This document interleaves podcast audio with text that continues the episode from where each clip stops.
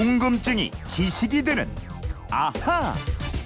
네, 지식을 상식으로 만들려면 복습이 필요합니다. 지난 한 주 동안 풀어드린 궁금증 지식을 다시 한번 복습하는 주간 아하 강다솜 아나운서입니다. 어서 오세요. 네, 안녕하세요. 월요일에는 은숟가락이요. 네. 이 은숟가락으로 계란찜 먹으면 숟가락 색깔이 왜 까매지는지 그 원인 알아봤어요. 네, 이 달걀 흰자위 속에는 황이라는 성분이 들어 있고요. 노른자위 속에는 철분이 들어 있습니다.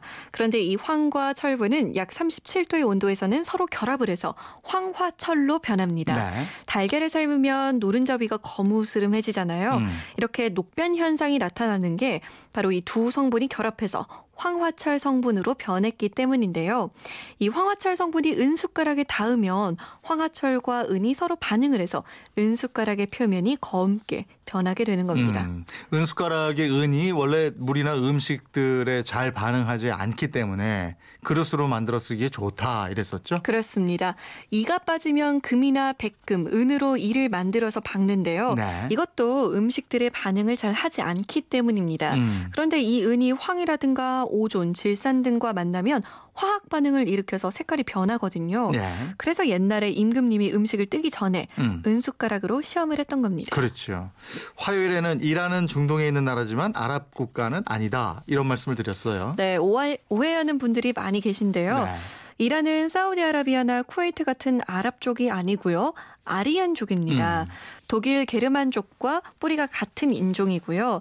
이란이란 말도 아리아인의 나라라는 뜻입니다. 네. 쓰는 말도 이란어가 따로 있습니다. 음. 서기 7, 8세기에 이슬람을 받아들인 중동 국가들은 대부분 자신의 고유 언어를 버리고 아랍어를 쓰기 시작했는데요. 음. 하지만 이란은 자기 말을 지켰습니다. 예전에 페르시아 뭐 이게 이란입니까? 네, 맞습니다. 아, 그리고 이슬람이 꼭 아랍인 것도 아니다. 이랬죠. 그렇죠. 아랍인은 아랍어를 사용하는 사람을 일컫는 말이고요. 이슬람이라는 종교와 똑같은 개념이 아닙니다. 아랍인 중에도 기독교를 믿는 사람들이 많습니다. 예컨대 레바논 같은 나라는 기독교 인구 비율이 약 40%나 됩니다. 네. 그리고 세계 최대 이슬람 국가는 중동 지역 국가가 아니고 인도네시아입니다. 예, 예. 이슬람교도는 전 세계적으로 약 17억 명이 있다고 하는데요. 이 중 인도네시아 무슬림 인구만 2억 명입니다. 음. 휴대폰 뒷번호 0823님이 이슬람과 무슬림은 다른가요? 하셨는데 이슬람을 믿는 사람 그 신자가 무슬림 아닙니까? 음, 네. 이슬람은 평화와 신에 대한 복종이란 뜻이고요. 무슬림은 이슬람교를 믿는 사람 이란 뜻입니다. 예. 그리고 재봉틀 미싱이 언제 어떻게 만들어졌는지 그 궁금증도 풀었는데 처음에는 손바느질하는 사람들의 반대가 굉장히 심했다 이랬어요. 네. 재봉틀을 이용한 봉제 공장에 불을 지를 정도였고요. 음. 양복점 주인과 재단사들도 반대가 많았습니다. 음. 하지만 큰 흐름을 막을 수는 없었는데요. 오늘날 우리가 쓰는 형태의 재봉틀은 미국의 일라이어스 하우가 매일매일 삯바느질을 하는 아내를 위해서 만들었죠. 네. 하지만 사업적으로 성공하지는 못했 고 사업적으로 크게 성공시킨 사람은 메리 싱어입니다. 음. 메리 싱어가 그 유명한 싱어 재봉틀 만든 사람이죠. 그렇습니다. 1851년 싱어는 하우가 이미 만든 재봉틀에 바늘 아래쪽에 구멍을 만들고 발판을 추가하는 등의 방법으로 개량해서 특허를 받았고요. 곧바로 회사를 설립해서 마케팅에 나섰습니다. 이러자 하우가 자신의 기술을 침해했다고 특허 침해 소송을 냈고요. 결국 두 사람은 동업자 관계로 발전하게 음. 됩니다.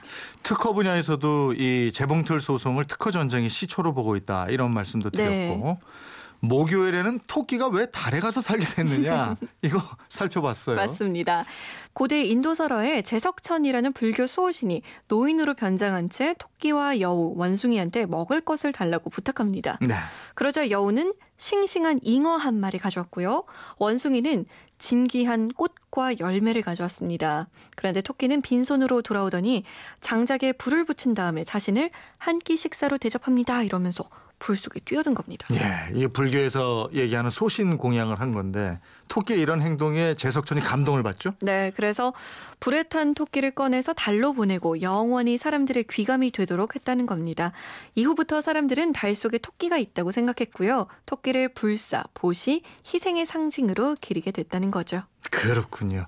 강다솜 씨가 지난주부터 2주 동안 궁금증 다 풀어드리고 수고하시고 이랬는데 지금 다른 라디오 프로그램 진행하고 계시잖아요. 네, 맞습니다. 뭐죠 제목이? 잠 못 드는 이유 강다솜입니다인데요. 아, 잠못 들면 들으면 되는 거예요. 아, 잠이 안 오실 때는 저와 함께 수다 떨러 놀러 오시면 됩니다. 새벽 2시부터 예. 3시에 방송되고 있습니다. 알겠습니다. 아쉬운 분들은 그 프로그램을 들으시면 되겠습니다. 네.